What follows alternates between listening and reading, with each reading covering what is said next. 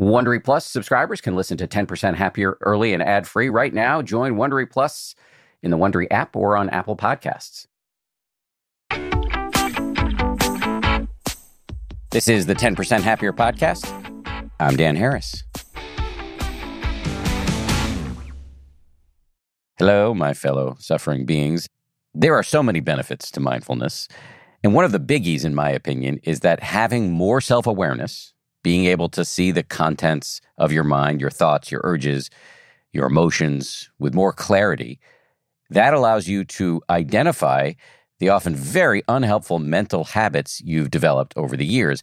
And once you can see these habits of mind, you don't have to be so owned by them. You can be less emotionally reactive. Today, we're going to do a meat and potatoes Dharma episode. We're going to talk in very clear and practical ways about how Buddhist meditation can help all of us, no matter what level we're at, turn down the volume on our unproductive mental habits and be less reactive. That's actually just some of what we're going to talk about today with my guest, Carol Wilson, who's a titan of the American meditation scene and is making her first appearance here on this show today. Carol is a guiding teacher at the Insight Meditation Society in Barre, Massachusetts, where for many years she has taught their annual three month retreat which has always been simultaneously horrifying and oddly attractive to me. Carol began her insight meditation practice in 1971 over in India. In the 1980s, she spent a year in Thailand as a Buddhist nun. And in this conversation, we talked about how to be mindful in very simple ways throughout your day, what she calls 360 degree awareness, why counterintuitively she loves to notice when she's experiencing wanting or aversion, why she believes the root of suffering comes from making everything all about us, and how seeing your own torment can help you experience freedom from the self. We also talk about the benefits of reflecting on your past acts of generosity, which is actually not making it all about you, she'll explain. We talk about bringing awareness to your motivations and doing gratitude practice regularly as a way to change your inner weather. Audible lets you enjoy all your audio entertainment in one app. You'll always find the best of what you love or something new to discover. They offer an incredible selection of audiobooks across every genre, from bestsellers and new releases to celebrity memoirs, mysteries and thrillers, motivation, wellness, business, and more. Audible is the destination for thrilling audio entertainment with highly anticipated new releases and next listen recommendations for every type of thriller listener. The selection over on Audible when it comes to true crime, mystery, and thriller is um, quite extensive. They've got John Grisham, tons of stuff by Stephen King, David Baldacci. My favorite that I've checked out recently in the crime fiction genre is called Age of Vice. It's by Deepti Kapoor. It came out uh, not long ago. Not only is it thrilling and uh, very, very plotty, but it's also written incredibly well. It's truly literature. Deepti Kapoor is a, a, force of nature as a writer. Age of Vice, it takes you into the uh, underworld in New Delhi in India. I absolutely love that one. As an Audible member, you can choose one title a month to keep from the entire catalog, including the latest bestsellers and new releases. New members can try Audible free for 30 days. Visit audible.com slash 10% or text 10% to 500 500. That's audible.com slash 10% or text 10% to 500 500 to try Audible free for 30 days. Audible.com slash 10%.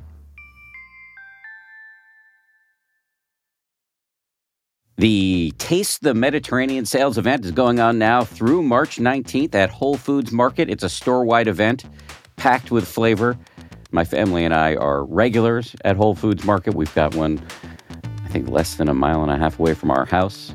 This Taste the Mediterranean thing sounds pretty cool. Uh, they've got Mediterranean inspired flavors. You can save on Parmigiano Reggiano, charcuterie, and ground lamb. They've got delectable seafood choices. You can save on whole branzini and sustainable wild caught sockeye salmon, which is a regular feature at our dinners in this house. My son loves that salmon from Whole Foods. And I'd be remiss if I didn't point out all of the uh, 365 by Whole Foods Market products. Stock up on wallet happy Mediterranean essentials like feta cheese crumbles, whole wheat pita pockets, and more. I am constantly uh, consuming these 365 products, including the, the raw cashews, which I snack on all the time. We love the 365 sea salt and pepper. Uh, we love their sushi rice. You get the picture. Go check it out. Taste the Mediterranean now at Whole Foods Market. Dell Tech Fest starts now. To thank you for 40 unforgettable years, Dell Technologies is celebrating with anniversary savings on their most popular tech. For a limited time only, save on select next gen PCs like the XPS 13 Plus, where you can make the everyday easier with Windows 11. Plus, curate your dream setup with great deals on select monitors, mice, and more must have electronics and accessories. When you shop online at Dell.com/deals, you'll have access to leading edge technology and free shipping on everything. Again, that's Dell.com slash deals.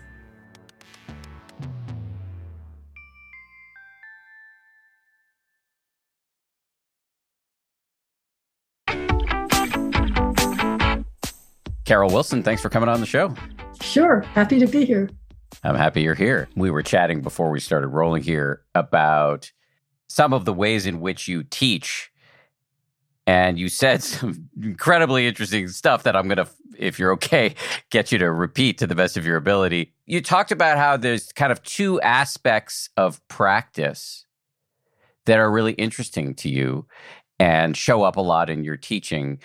I'm going to summarize it probably poorly, but one you were describing as kind of like everyday techniques for changing the habits of our mind, and the other is dropping into a simple awareness or not clinging to whatever's coming up in the mind. So I don't know if I've restated that with any degree of accuracy, but if you're comfortable, please hold forth.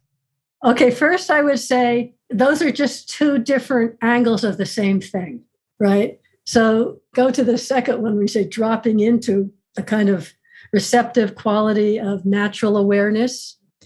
That's something that when we're talking not in a way of deep concentration, but this receptive awareness that's simply as a natural quality and function of all of our minds. Some people call it consciousness, but consciousness free from self concept or wanting or aversion, just kind of pure knowing. That's available to all of us on a formal meditation retreat and off a formal meditation retreat. So when I said two aspects, it's more whether we're tuning into awareness or noticing the different techniques or ways that the Buddha taught that could help us to transform the habits of our mind. Both of these go together, and both of these can be done on a more silent, intensive retreat and really in daily life. I really mean this. Something that I've learned more to trust in the last 10 years or so in terms of early Buddhism that this receptive, simple awareness of just noticing, just interested in whatever happens to be arising in our experience seeing, hearing, smelling, tasting, touching with the body, and the mental realm. You know, these six sense objects, as the Buddha described, in a way that Buddha described, that is the world that's all experience, these six sense experiences, just coming and going, whether you're in deep meditation or running around in the supermarket. So, what makes it meditation either way is the quality of recognizing awareness rather than, I wouldn't say dropping into it. It's not a thing over here we drop into, it's an aspect of experience that's available in any moment that we kind of remember to recognize and include. So, for example, hearing. First of all, we don't often even notice hearing. We'll say, oh, that's a bell. Well, what's that loud sound out there? Is that a siren? I wonder what's happening. So, recognizing hearing as a process is a first step. You could call that mindfulness meditation, just being with what's happening. But but recognizing that hearing is happening, that there's just a knowing of hearing, an awareness of hearing. That's what I'm talking about this simple receptive awareness, right? Oh, hearing. That's all. Mostly we get absorbed in what's happening, the hearing or seeing. You know, we know we're seeing, but we don't recognize the habit, that the function that seeing as a process it's more, oh, I'm looking at Dan or I see three squares on the screen or whatever, you know, and, and that solidifies the world right away there's the world and there's me and there's my desk and the mic and all of that like that perception. When I recognize, oh yeah, there's awareness, knowing that seeing's happening, all those so-called objects of sight, they're still known. It's not like I don't know what's happening. But all the attention isn't just zooming into it. The sense of awareness of seeing is hard to explain. It's a completely different feeling. It doesn't detach from the experience. But when the mind that's not clinging to experience, it's just recognizing seeing, there's an ease, there's a coolness. What I'm seeing may be very unpleasant. Oh, yeah, I don't like that. There's aversion right away. Oh, seeing's happening. Aversion's happening in the mind, the mental state. It's still happening, but that Velcro to it goes away when the attention is resting at that moment, is recognizing awareness. That can flip back and forth all the time. Uh, does this make sense? Dan, you're nodding, but I don't know if it's making sense. it makes sense to me. Let me see if I can recapitulate a little bit and you'll tell me if I'm actually making sense of it. I think the analogy that's sometimes used is like being in a movie theater.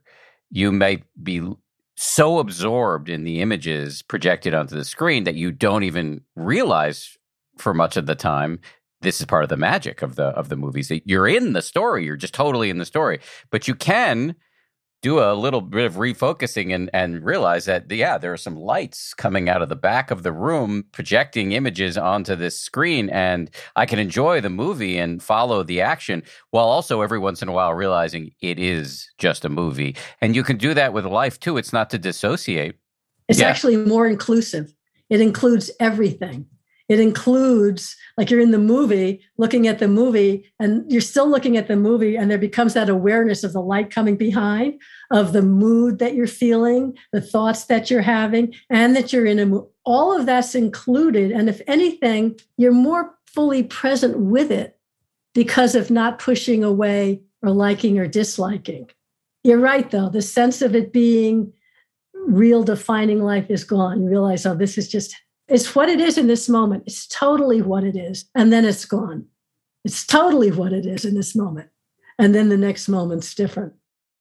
What's the benefit to doing this? Why kick ourselves out of the movie of the seemingly solid reality of life?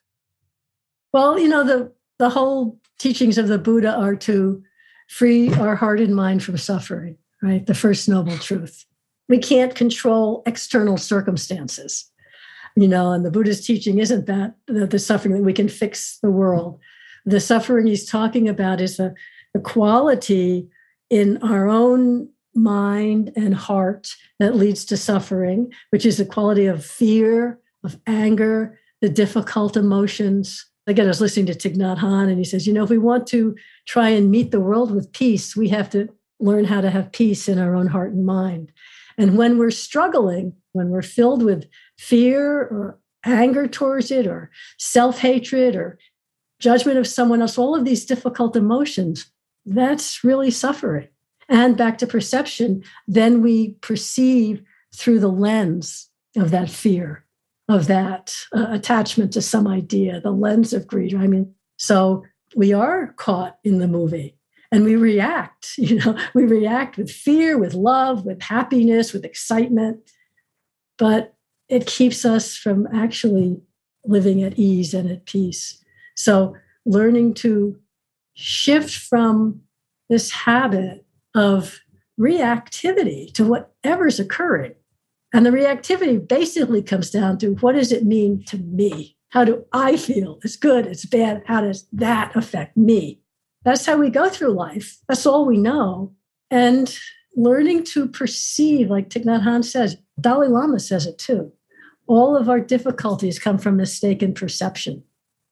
And these reactivities of heart and mind come from mistaken perception, feed our continuing to mistake what's really going on. So, actually, it's really quite profound because the potential for real happiness, for real ease and peace, and, and the natural effect of that is to respond to difficult situations with compassion rather than fear or anger, with loving kindness with friendliness, with inclusion, to be able to appreciate somebody's goodness rather than seeing it as something you're lacking. or to be with difficult situations with equanimity. And equanimity is not the same as blocking it off. To be so present in this moment, really present in this moment with whatever's occurring, including an unpleasant experience. I mean, just read the news every day, unpleasant experience. Can I still hear that news, feel the fear, the anger, recognize, oh, anger is like this, and including that in awareness, the mind, the heart, the awareness doesn't get taken over by that in a moment. That, though, we need training because the habit is to dive back into the reactivity. And making sense. So that's why the all the Buddha taught all these different ways to recognize the beautiful qualities that arise from clear seeing, that arise from a peaceful heart, from a, a non-agitated but fully present heart and mind. You'll naturally get the beautiful qualities of relating. You know, inertia, both sides of inertia. The physical principle of a body in motion tends to stay in motion. The body at rest stays at rest so when anger is the, the quality in the mind that's in motion, it's a lot easier for it to be the next moment that arises in the next moment, right? That's the habit. It's just a habit. We don't have to be victims of that habit. When generosity is arising, it's a happy feeling. It's easier for that to arise in the next moment. The awareness helps us just see how these things work. It's kind of science, it's just nature. And then the Buddha gives us all these techniques of how not to keep falling in, how not to keep falling into the habits of reactivity. Well, let's pick up on techniques there because some listeners might have heard you talk about shifting into this ever present awareness. And that could sound to some vague or maddeningly attractive, but unobtainable. Absolutely, I know. It's, it's turning into jargon. I, I totally relate to that. Yes, it takes practice. It's really simple. A retreat is really helpful. I said we can do it at home, but retreat is really helpful because it's practicing. Our habit isn't to recognize just this simple knowing, our habit is to get involved in the story. I just did a self retreat for five weeks recently. All I'm doing is giving myself time, whatever I'm doing in the day, living very simply, to keep recognizing the awareness side. So the way Tejaniya describes it, I like it because it's simple. Take any moment, a moment now of hearing, as I said before. The experience is hearing, that's happening. And when we say mindfulness, or you could say awareness, it's just knowing that hearing, hearing is happening, right? Can you see those are kind of two sides of the same experience? There's the hearing the doorbell and knowing it's a doorbell and then having all the stories about who's ringing my doorbell and then there's the just raw awareness of hearing being known right and there could also be raw awareness of knowing i think it's a doorbell or awareness of the mind perceiving which is a fascinating process to observe because when i notice oh sometimes i'm sitting in meditation and a fire engine goes by and I see my mind identify it as fire engine, but I didn't do it. You know, like that just happened on its own.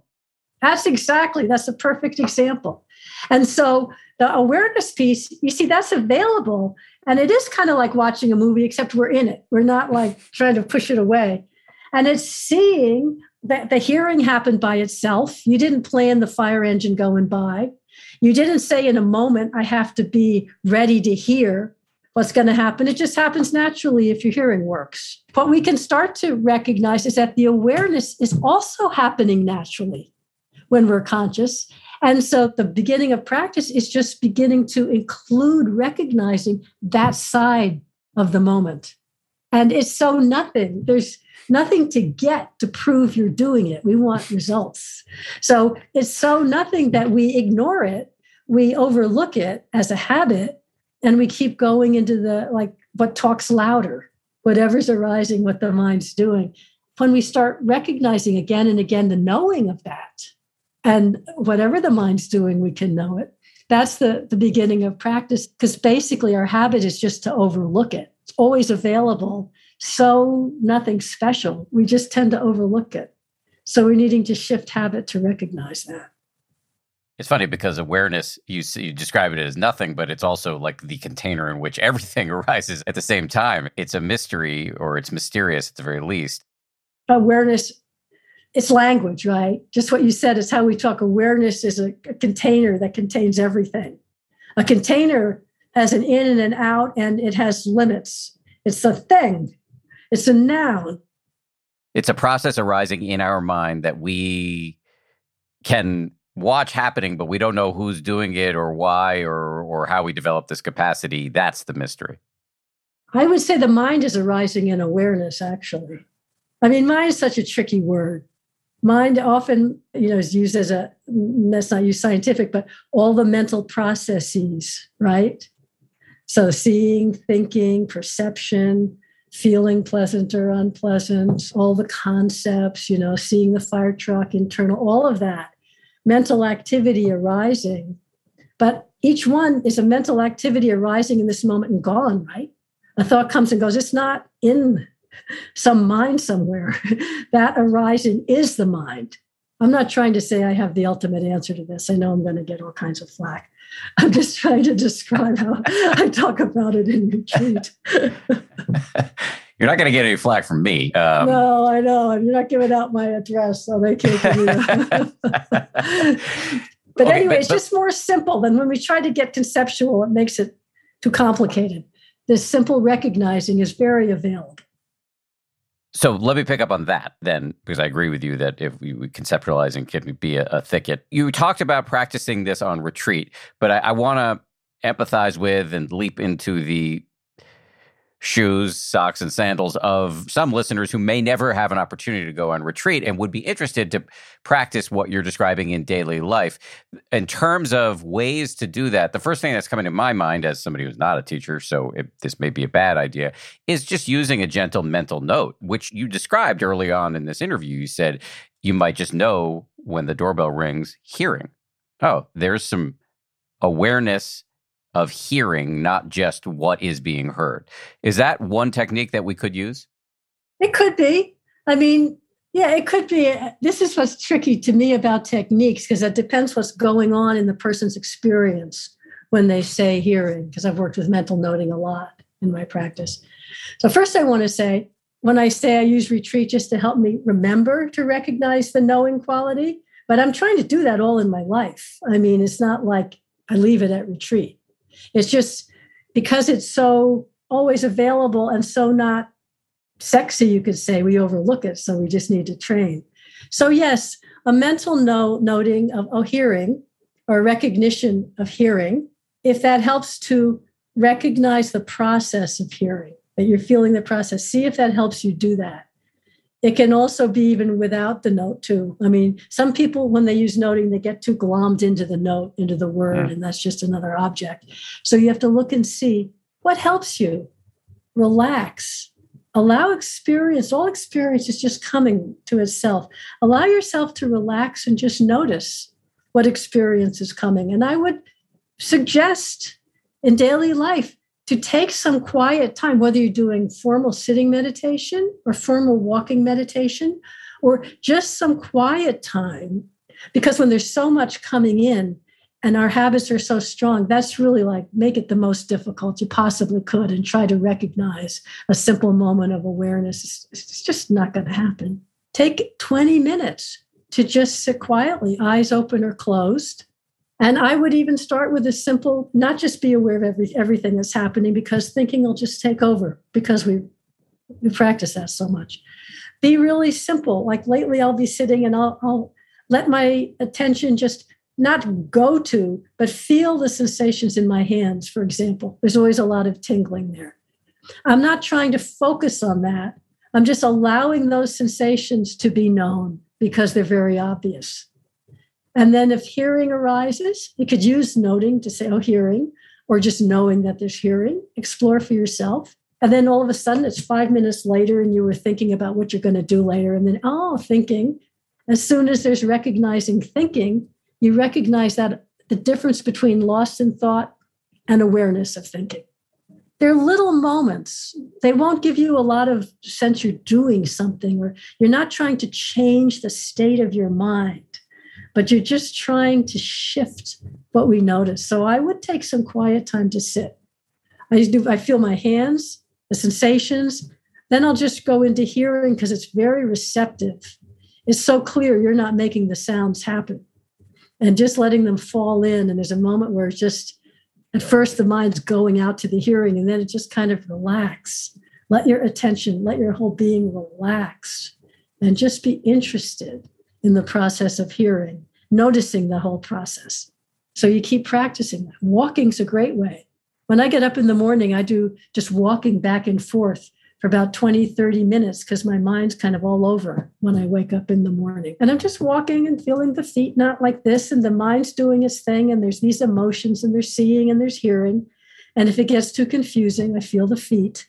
But it's not about trying to name the sensations, it's using this very simple experience to recognize the knowing. Learning to recognize moods and emotions when they're happening, I've found that so useful in daily life. You know, I mean, we can say, yeah, I know I'm angry, but that's different from just feeling, oh, anger feels like this. Not to say you shouldn't be, not to say you're trying to fix it. The emphasis is always noticing the mind's relation to what's happening, not just what's happening, the mind knowing what's happening. Then the awareness of your moods, your emotions as you go through the day becomes much more available. And that's that's also bringing in the simple awareness through the day. You're not trying to be better. You're just trying to shift that foreground background a little bit. But it can make you better because if you are not so caught up cognitively in your anger and a little bit more in touch with the way anger is acting in your body right now, well, then you might not act out of anger reflexively and habitually. Exactly. It's so intrinsic, it's our habit. But you're absolutely correct. Otherwise, why bother? So, this is again nature, you know, the wholesome feeds the wholesome. The Buddha talked a lot about what feeds uh, wholesome states and what starves unwholesome states. He used that language a lot.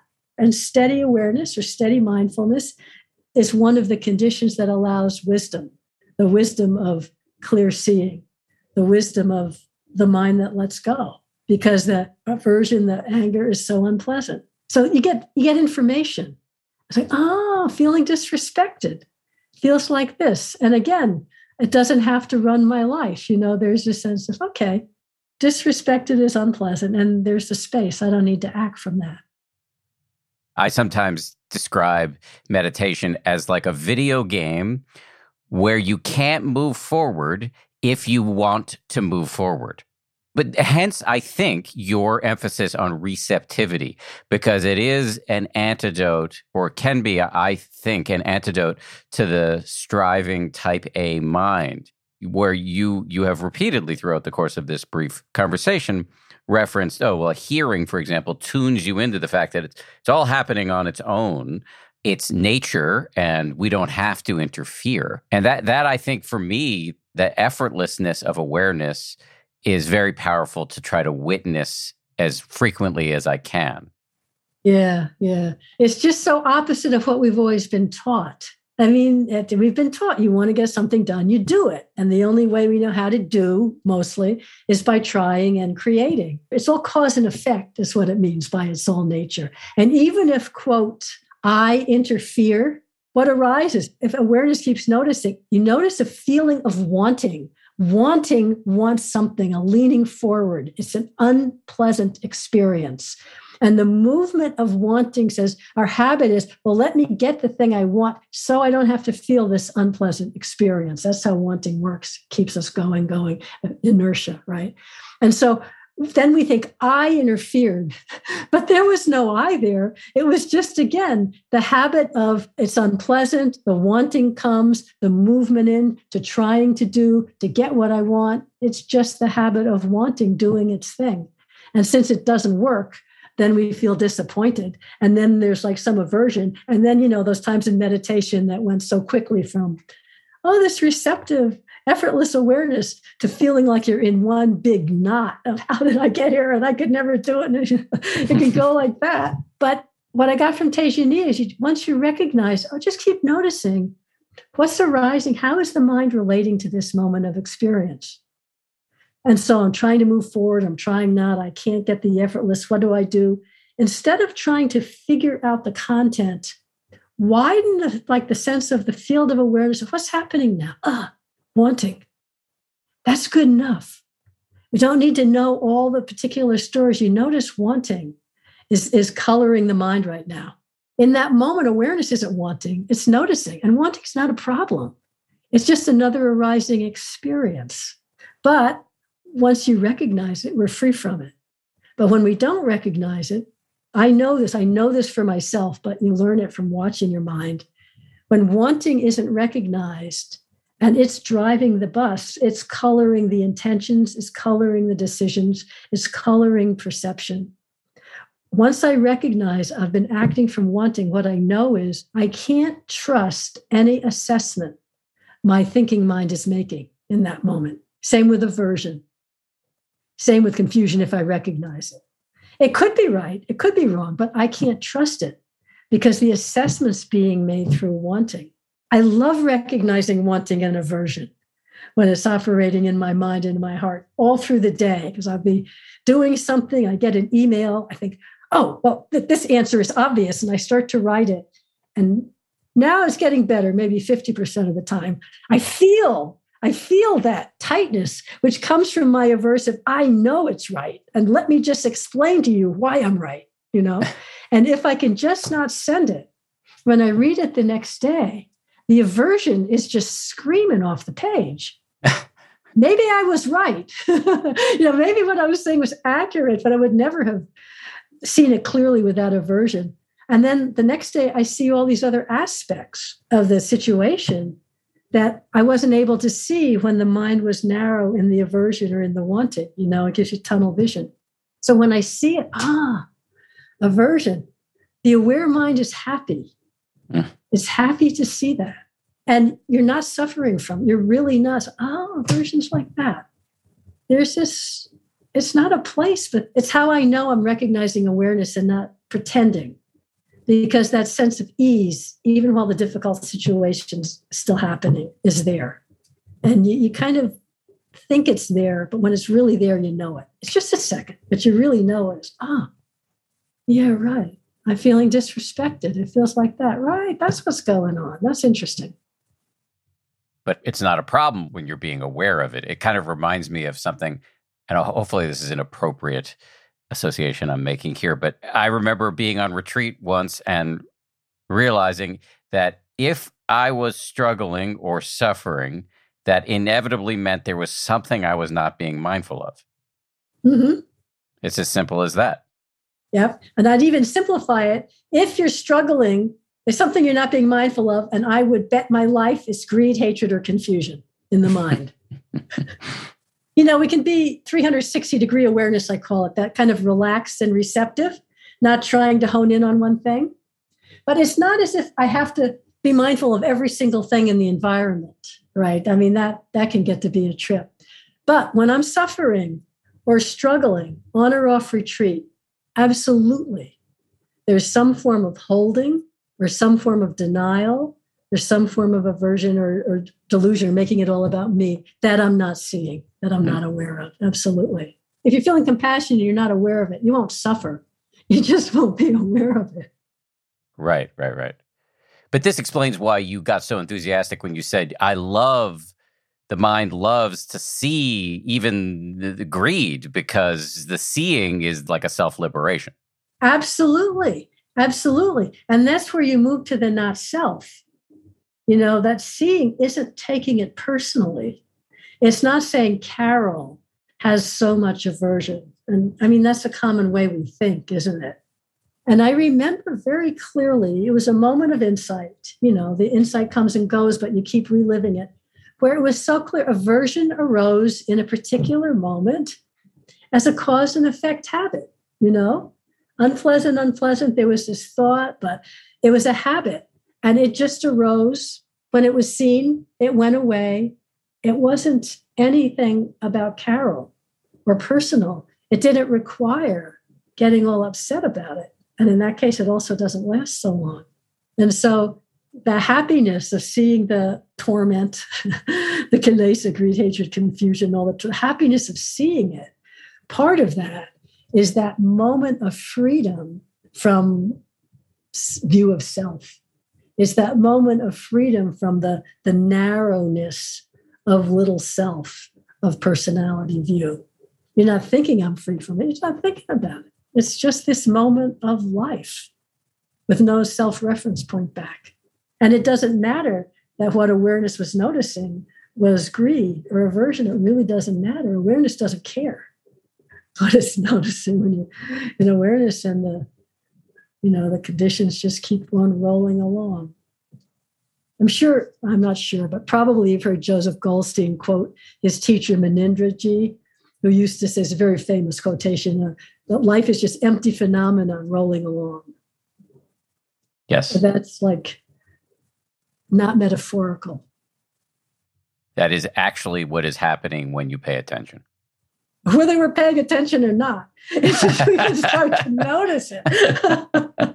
the thing that's what's wonderful about the awakening of it, about insights. It's not that something different starts to happen. That's why they say, you know, that hmm. wrong perception is what's leading to all our suffering. It's not that we go to a different place. You know, we recognize more accurately how things are. So if we're in right perception, which is that it's empty phenomena rolling on, meaning that it's a bunch of mind moments or mental objects that are insubstantial in and of themselves that just keep going and going and going forever, that just knowing that that's the truth instead of our solid movie of I'm a good person, that person's a bad person, whatever, there's freedom in that. It doesn't have to be that complicated. I'm just trying to help listeners grasp I know. it conceptually. As you talk it's, about it, that yes. might be a way of explaining it. Yes. But I actually have a rather simple mind. I'm not very philosophical, which I only discovered to my chagrin quite late in life. I hang out with all these philosophical types, and I suddenly realized, oh, I can't keep up with these guys. And they're mostly guys. And I'm not saying it's better, I'm just saying it's different. But mine's more simple. But that, as I said before, that it's moment to moment. So, in a moment, right perception doesn't have to be all of that description. It's simply a moment of being present without the veil of greed or aversion or putting a story of me on it. It's just a moment, right perception. It's just a moment of, as Ajahn Sumedho always says, it's like this now. You don't have to make the story into that whole emptiness phenomena rolling on, but in that moment of, oh, oh, not being respected feels like this in that moment, all that stuff we were talking about is happening. You don't have to think that. You don't have to believe that or not believe it. In just that simple moment of letting go of the attachment to wanting it different and being fully present with it as it is, that moment of clear perception without confusion or greed or meaning, that's, that's a moment of freedom shocking that I would overcomplicate anything. That's yeah, no yeah, precedent for that. That's what we all do. And when I say it's so simple, people go, yeah, right, you know. Coming up, Carol Wilson explains the crunch place and how to deal with that crunch place with awareness. And she talks about a different way to think about the practice of generosity after this. I always love it when uh, the people behind a product that my family already uses tell us that they want to be sponsors of this show. Today, it's Tidy Cats. As you may know, we have uh, an unreasonable amount of cats, four of them. So we use a lot of kitty litter, and Tidy Cats is great. Uh, they have a product called Tidy Care Alert, which uses color changing crystals to detect potential concerns and help you put your mind at ease. Let Tidy Care Alert help keep an eye on your cat's health. Whether you have one or four cats, they make it easy to keep track. Plus, it's low dust and lightweight with long lasting ammonia control from the brand most often recommended and personally used by veterinarians. I'm not a vet, but I do love cats. Tidy Cats. Check them out. I had a very pleasant experience shopping on quince.com. Very easy to use website, and they've got a terrific selection. I bought myself a cashmere sweater and a sweatshirt that sweatshirt in particular is an extremely heavy rotation. If you watch the YouTube version of this podcast, you will see it, or if you See me on social media occasionally. I'm wearing my Quince sweatshirt. And I have to say, uh, the prices are hard to beat for a luxury brand. What's more, Quince only works with factories that use safe, ethical, and responsible manufacturing practices, along with premium fabrics and finishes. Indulge in affordable luxury. Go to quince.com slash happier for free shipping on your order and 365-day returns. That's Q-U-I-N-C-E dot com slash happier to get free shipping and 365-day returns. Quince.com slash happier.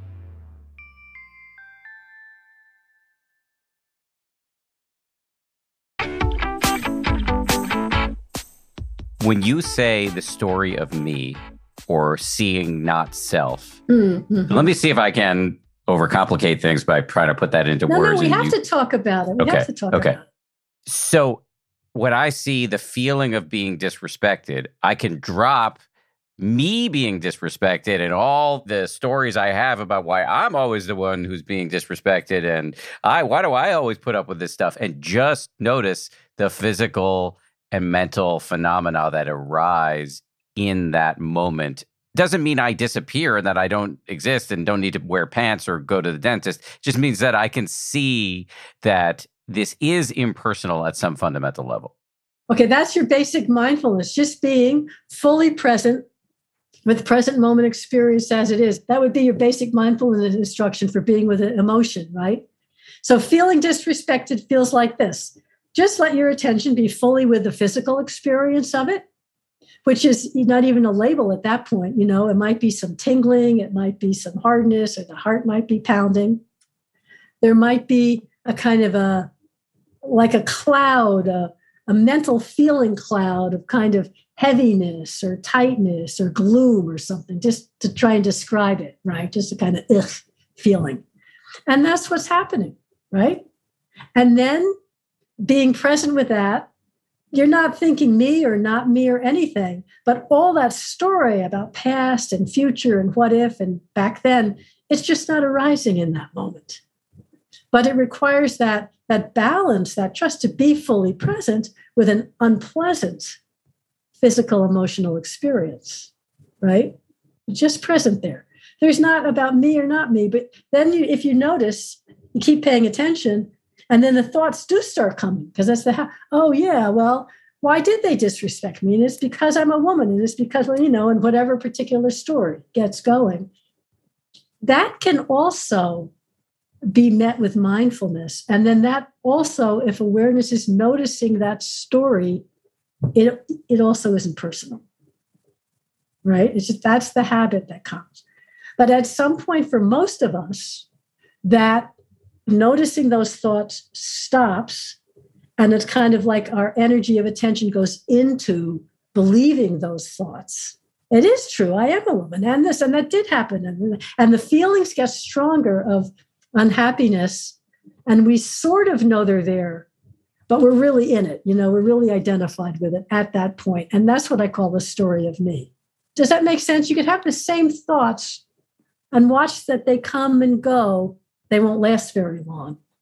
But then we suddenly lose the awareness and we're really in it and it kind of just keeps feeding keeps feeding. It does make sense. I can imagine some people saying well since you invoked sexism, you know, the movie maybe it's unsubstantial at some fundamental level, but we are all still living in uh, in this movie in some ways, and so sexism is a thing that we need to be aware of and deal with. Yeah, absolutely, absolutely. This is always kind of like the it's the crunch place, you know, because it's absolutely true. I think we said this earlier, where I was saying, you know, the Buddha, he's teaching us ways to understand how suffering is arising in our own heart and mind. And then that will affect how we relate and interact in the world. So, all the teachings of the Buddha and meditation and techniques can't change the fact that sexism exists, and they're not denying that sexism exists. The way we're describing is helping us see how, when I walk into a situation where I see sexism, if I have a sense of understanding how it triggers anger or feeling disrespected, and how if I don't recognize it, I get more angry and then I'll react with anger, and then that person reacts with anger, and then we're butting heads or there's no communication. That's one way. We have to, as we practice and learn to trust more, that I can, using the same example, see how when the feeling of disrespect is there, the stories about it because I'm a woman come up, and I can see those stories running, see how it affects feeling disrespect, and, and be able to be aware without getting triggered by that. And then if you stay with it, what really comes when the when the torment goes, when the aversion, when the self um, justification and all isn't there, that's when the beautiful qualities arise, either equanimity or clear seeing or compassion. So you can walk into a situation where there's sexism, either you feel you feel your own reactions come up, but it's met with clear seeing and even some compassion. Oh yeah, that's really suffering. And enough awareness that I can either keep my mouth shut until I can respond in a way that's actually connecting with the person, or at least not responding out of anger. And that comes from awareness of really seeing this pattern and how it's running in this personality. Without that, we just can make the whole situation worse. So it really that's the thing with the, these teachings and with meditation. It's starting from the inside out. It, it's all about how we respond and relate in the world.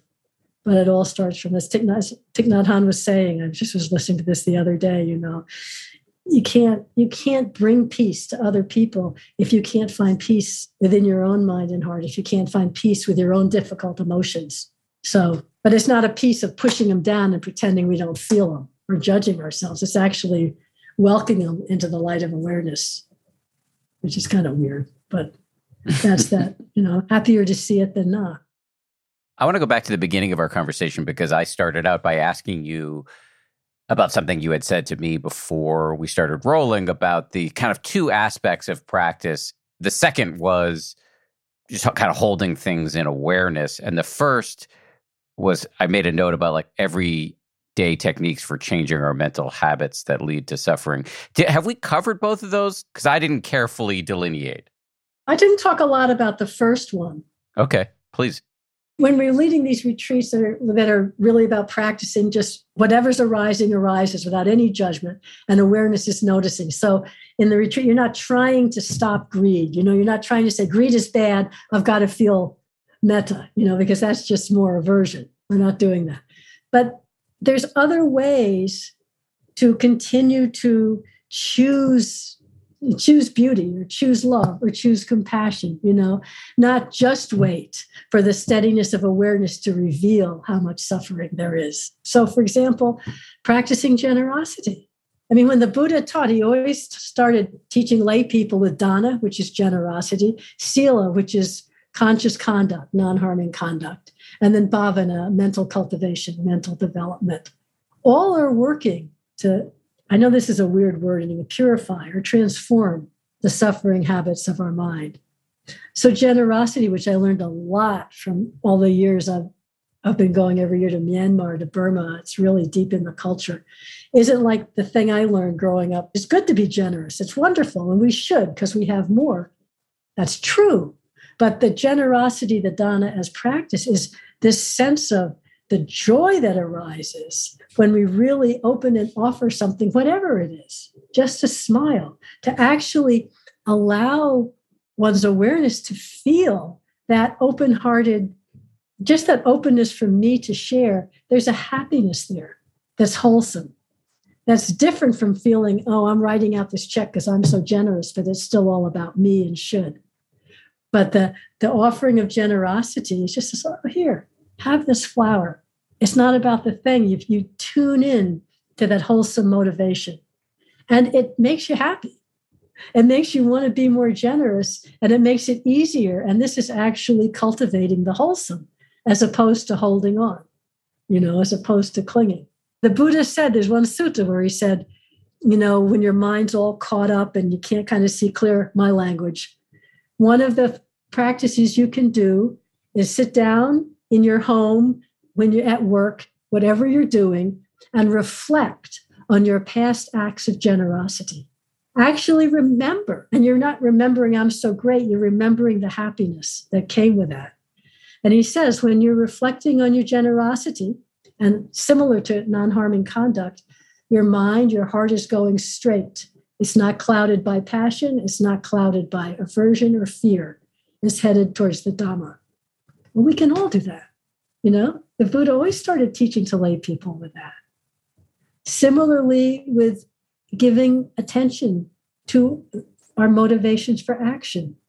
You know, of course, the five lay precepts of not killing, not stealing, not harming ourselves or others with our sexual activity, not lying or using harsh speech or divisive speech, and not indulging in any kind of intoxicants that cloud the mind to the point of causing heedlessness.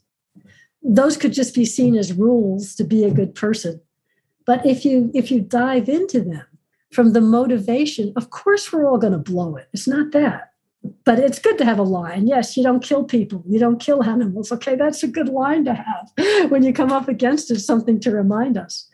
But to give awareness, again, without judgment, to our motivations. And when you do some little thing, you take a spider outside instead of just sweeping it away and not thinking, I'm so great, but just feel, oh, it just feels nice.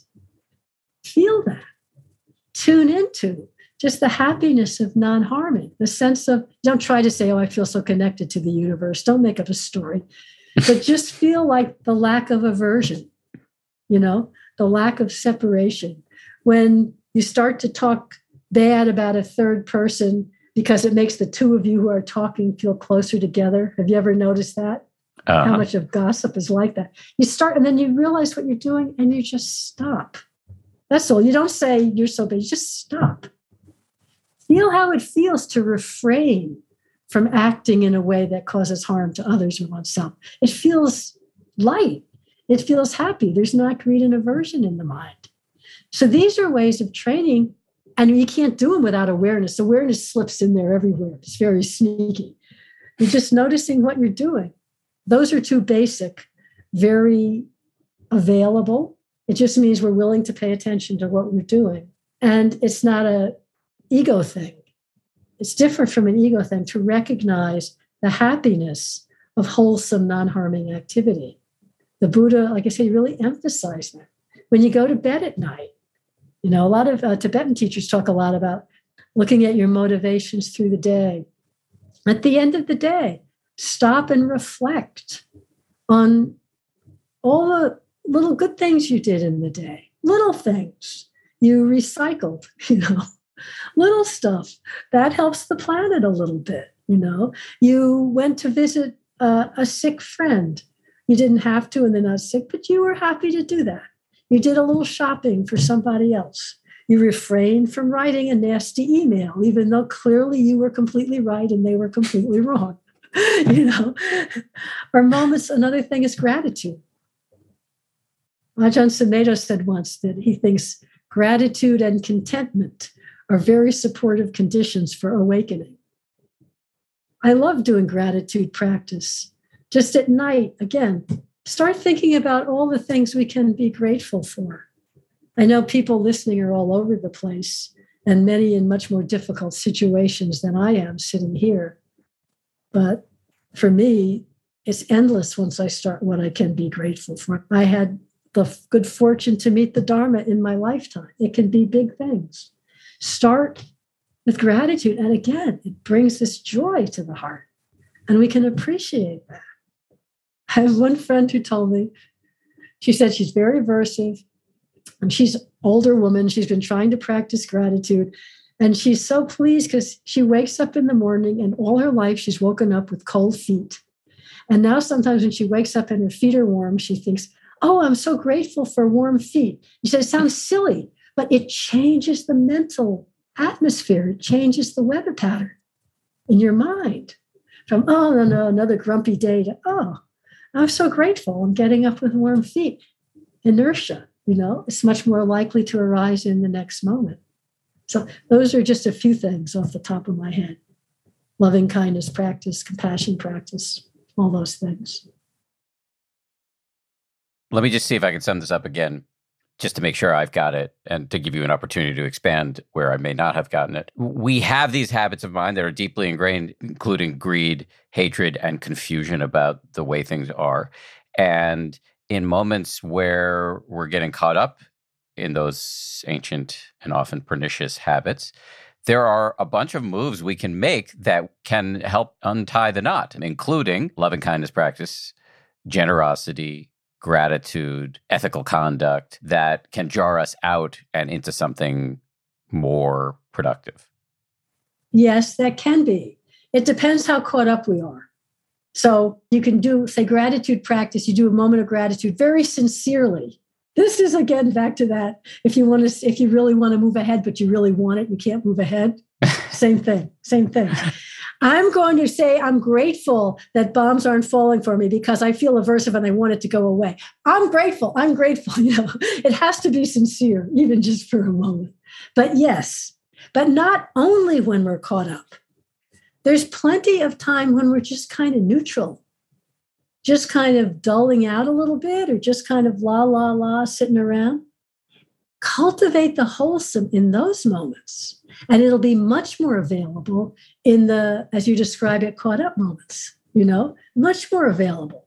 So at first, when we're really caught up, if we even just recognizing we're caught up, that's awareness. You've already taken a step out of identification into awareness. Appreciate that that's already a disentangling moment.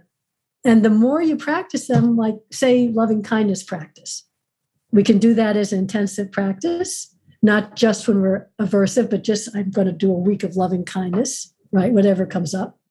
And then I find the next week that it's more available. A situation might come up where your mind starts to be aversive. And before it even goes there, you think, oh, let me change the channel to loving kindness. And it really does it. It really doesn't. You're not like wrenching it away, but because you've strengthened that muscle, it's much more available. Coming up, Carol Wilson on the concept of total presence, why the real source of suffering is making it all about you, and the vast power, often pernicious power, of the habitual mind. That's after this. The show is sponsored by BetterHelp. What is the first thing you would do if you had an extra hour in your day? Many of us spend our lives wishing we had more time. Therapy can help you figure out what matters to you so you can do more of it.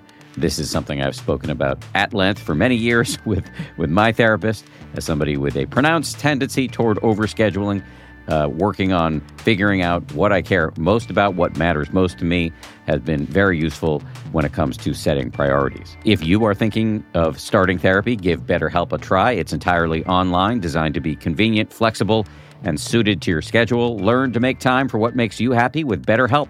Visit betterhelp.com slash happier today to get 10% off your first month.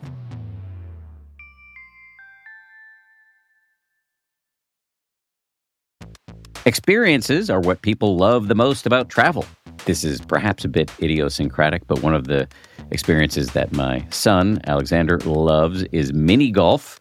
We recently went to a mini golf uh, themed restaurant in uh, in Denver where we were traveling, and uh, when we go to Montauk, which is our favorite beach town here on the East Coast, we play mini golf at putt putt all the time. Alexander, his buddies, me, and in one way or another, these experiences are really what become the, the most memorable and important part about taking trips. Which brings me to Viator, which is a website and app where you can book travel experiences, everything from simple tours to extreme adventures. With over 300,000 bookable experiences in 190 countries, there's something for everyone. I have used Viator myself. I find it to be incredibly helpful. Download the Viator app now and use code Viator10 for 10% off your first booking in the app. One app, over 300,000 travel experiences you'll remember. Do more with Viator.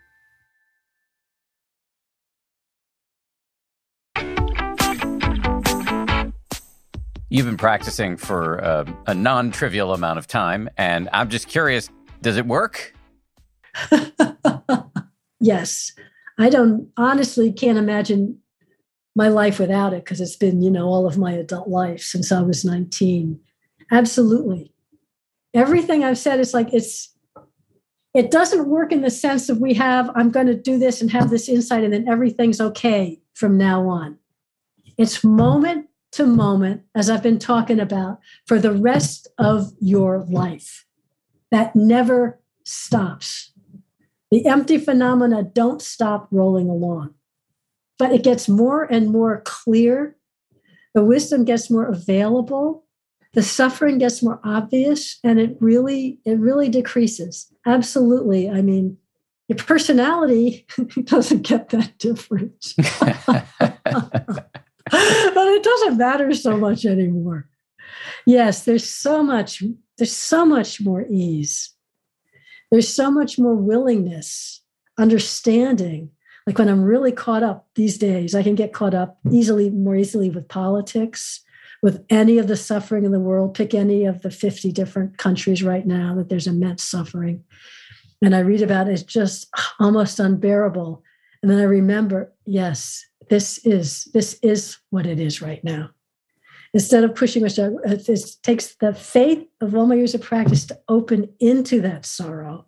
And in that, in that awareness, there really is a sense of freedom from it. I can't believe when that happens. I, I, will remember another time and try and make it happen. But I'm trying to make it happen because I don't want to feel the suffering and it doesn't work. You can tell.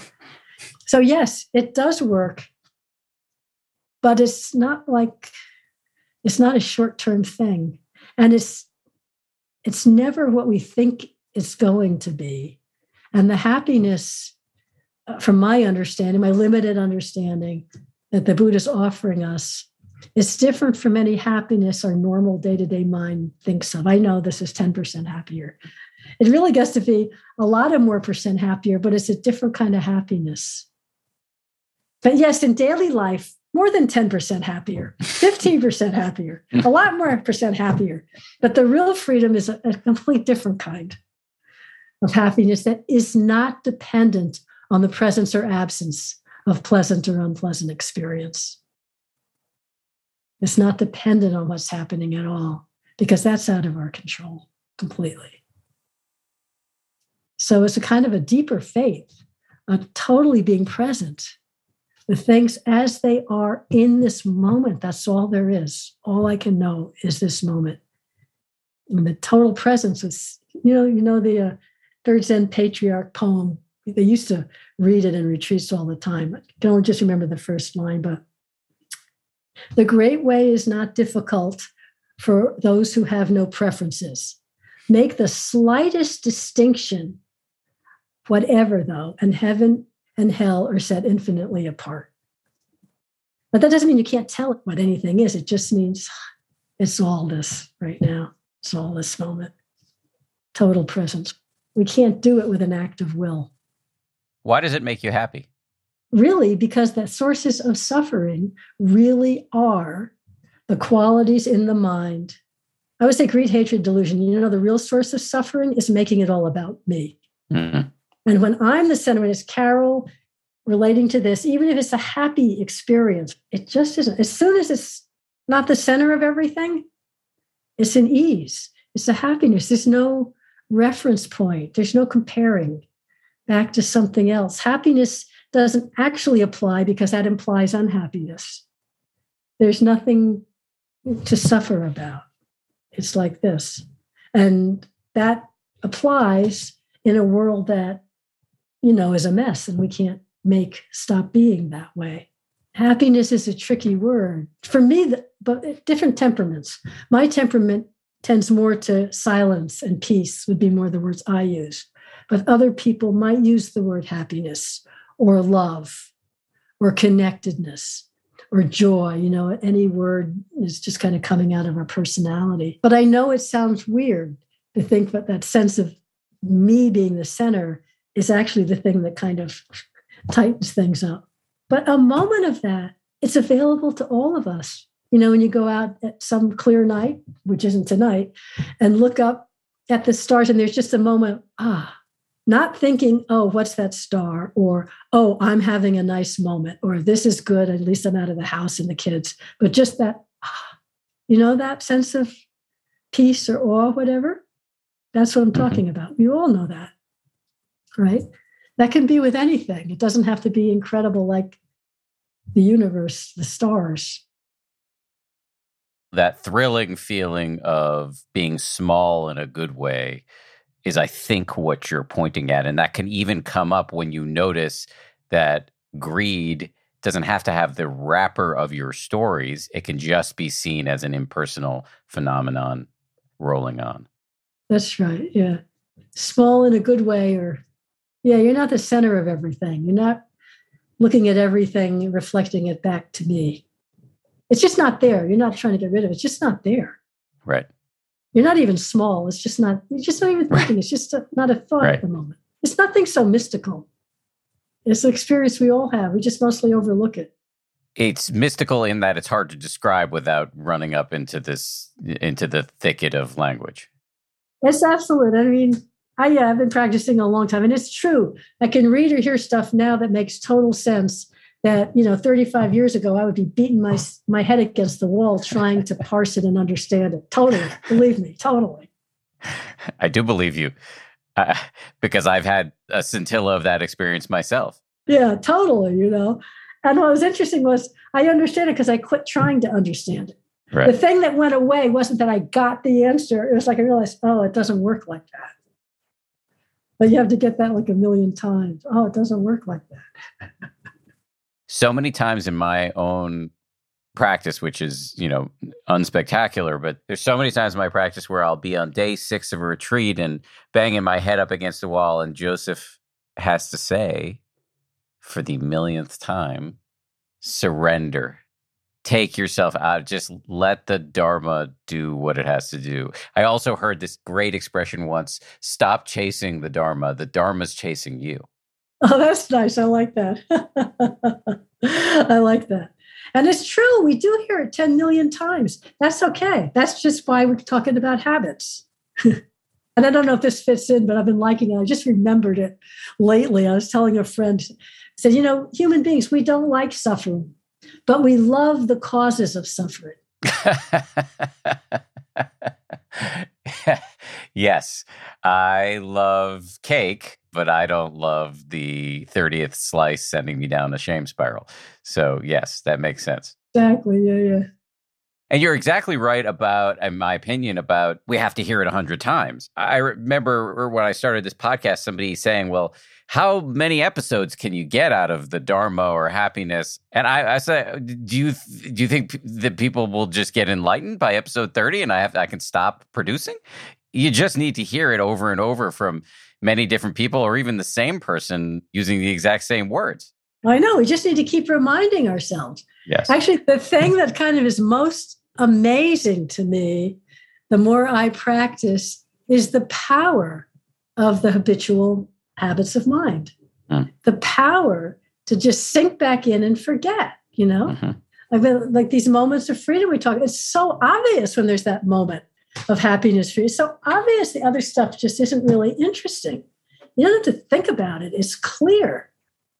And it can be one one hour later, five minutes later, you turn around, it's like, wow, I really hope they have bananas at breakfast or I'm really going to be upset. And go, how can that be? That's amazing. So, yes, there are, you know, unusual beings who do see through really quickly, you know, and that's a whole other thing of karma and past lives or whatever. But for most of us, we need to keep just, you know, resetting, resetting, resetting, and whatever helps us remember. That's why I say there's so many techniques. Podcast or reading. I mean, the Buddha spent 45 years walking around India you know, trying to share his teachings. And according to what we know from the Pali scriptures, he helped a lot of people and he didn't help a lot of people, right? And it's been 26, 2700 years and we, we just keep doing whatever we can, you know, whatever we can. Realizing every moment's a new moment, one commitment in the beginning of the day, that's what it is. It might help us the next moment, but we need to do it again may not be inspiring, but to me that seems how it is, except for some rare beings that it gets steady quicker. It is inspiring, actually, and it's comforting and re- it's reassuring that this is a practice. We're all going to mess up, but we can keep practicing. Absolutely. I mean, I, I, well, I don't know who all you've talked to, but I, I can't imagine you've talked to anyone that I know who would say, "Oh, yes, I've got it all down." I'm completely awakened, right? No, I have not. Yeah, right. Neither. Well, I'm very grateful to you for making the time for this. Is I appreciate it. I just I hope it was somehow helpful to one person. That's what I always think. If something I say helps one person, I'm happy, 10% happier. well, I can reassure you because I'm the one person at the very least. Oh, that's very nice of you. Thank you. Before I let you go, do you have a website if people want to learn more about you? They could go to the IMS website, it's a meditation society, dharma.org. And, you know, as a list of all the teachers, I'm one of the guiding teachers. If you can click on my name and they take you to a list of things I'm teaching, or you can write to me, care of that, care of IMS. That's it. I'm not a good uh, promoter. Kind of makes me like you even more. I really appreciate you doing this. Thank you very oh, much. it's nice to meet you. I'm glad to meet you. Yeah. Thanks for your time. Thanks again to Carol Wilson. Great to have her on the show. Thank you as well to everybody who makes this show a reality. Gabrielle Zuckerman, DJ Kashmir, Justine Davie, Lauren Smith. Our senior producer is Marissa Schneiderman. Kimmy Regler is our managing producer. And our executive producer is Jen Poyant. Scoring and mixing by Peter Bonaventure of Ultraviolet Audio. We'll see you all on Friday for a bonus meditation. If you like 10% Happier, and I hope you do, uh, you can listen early and ad free right now by joining Wondery Plus in the Wondery app or on Apple Podcasts. Prime members can listen ad free on Amazon Music. Before you go, tell us about yourself by filling out a short survey at wondery.com/survey. If you travel for work, you know to pack two suits: business and swim. You know, with your Delta SkyMiles Business Amex card, buying that plane ticket for a business trip can get you closer to medallion status. You know that a meeting in Montana means visiting almost every national park. Yellowstone? Check. Because you're the chief excursion officer. It's why you're a Delta SkyMiles Platinum Business American Express card member. If you travel, you know. Terms apply. Visit go.amex slash you know business. Hey grown-ups, the Cat in the Hat Cast is a new podcast from Wondery, perfect for the whole family. Join the Cat in the Hat and your favorite Dr. Seuss characters as they get whisked away on a new adventure every week. Fish dreams of creating his very own polite and quiet podcast. That is, until he gets a surprise visit to his Fishbowl podcast studio from the Cat in the Hat himself, and it becomes very clear that the cat has other plans for the podcast. And those plans are the opposite of quiet. Sing along to new favorite songs, try your luck at Titanic tongue twisters, have some fun with wondrous wordplay, and most importantly, bring your family along for all of the adventures in the Cat in the Hat cast. Follow the Cat in the Hat cast on the Wondery app or wherever you get your podcasts. You can listen to the Cat in the Hat cast early and ad-free on Wondery Plus. Join Wondery Plus in the Wondery app or on Wondery Kids Plus on Apple Podcasts today.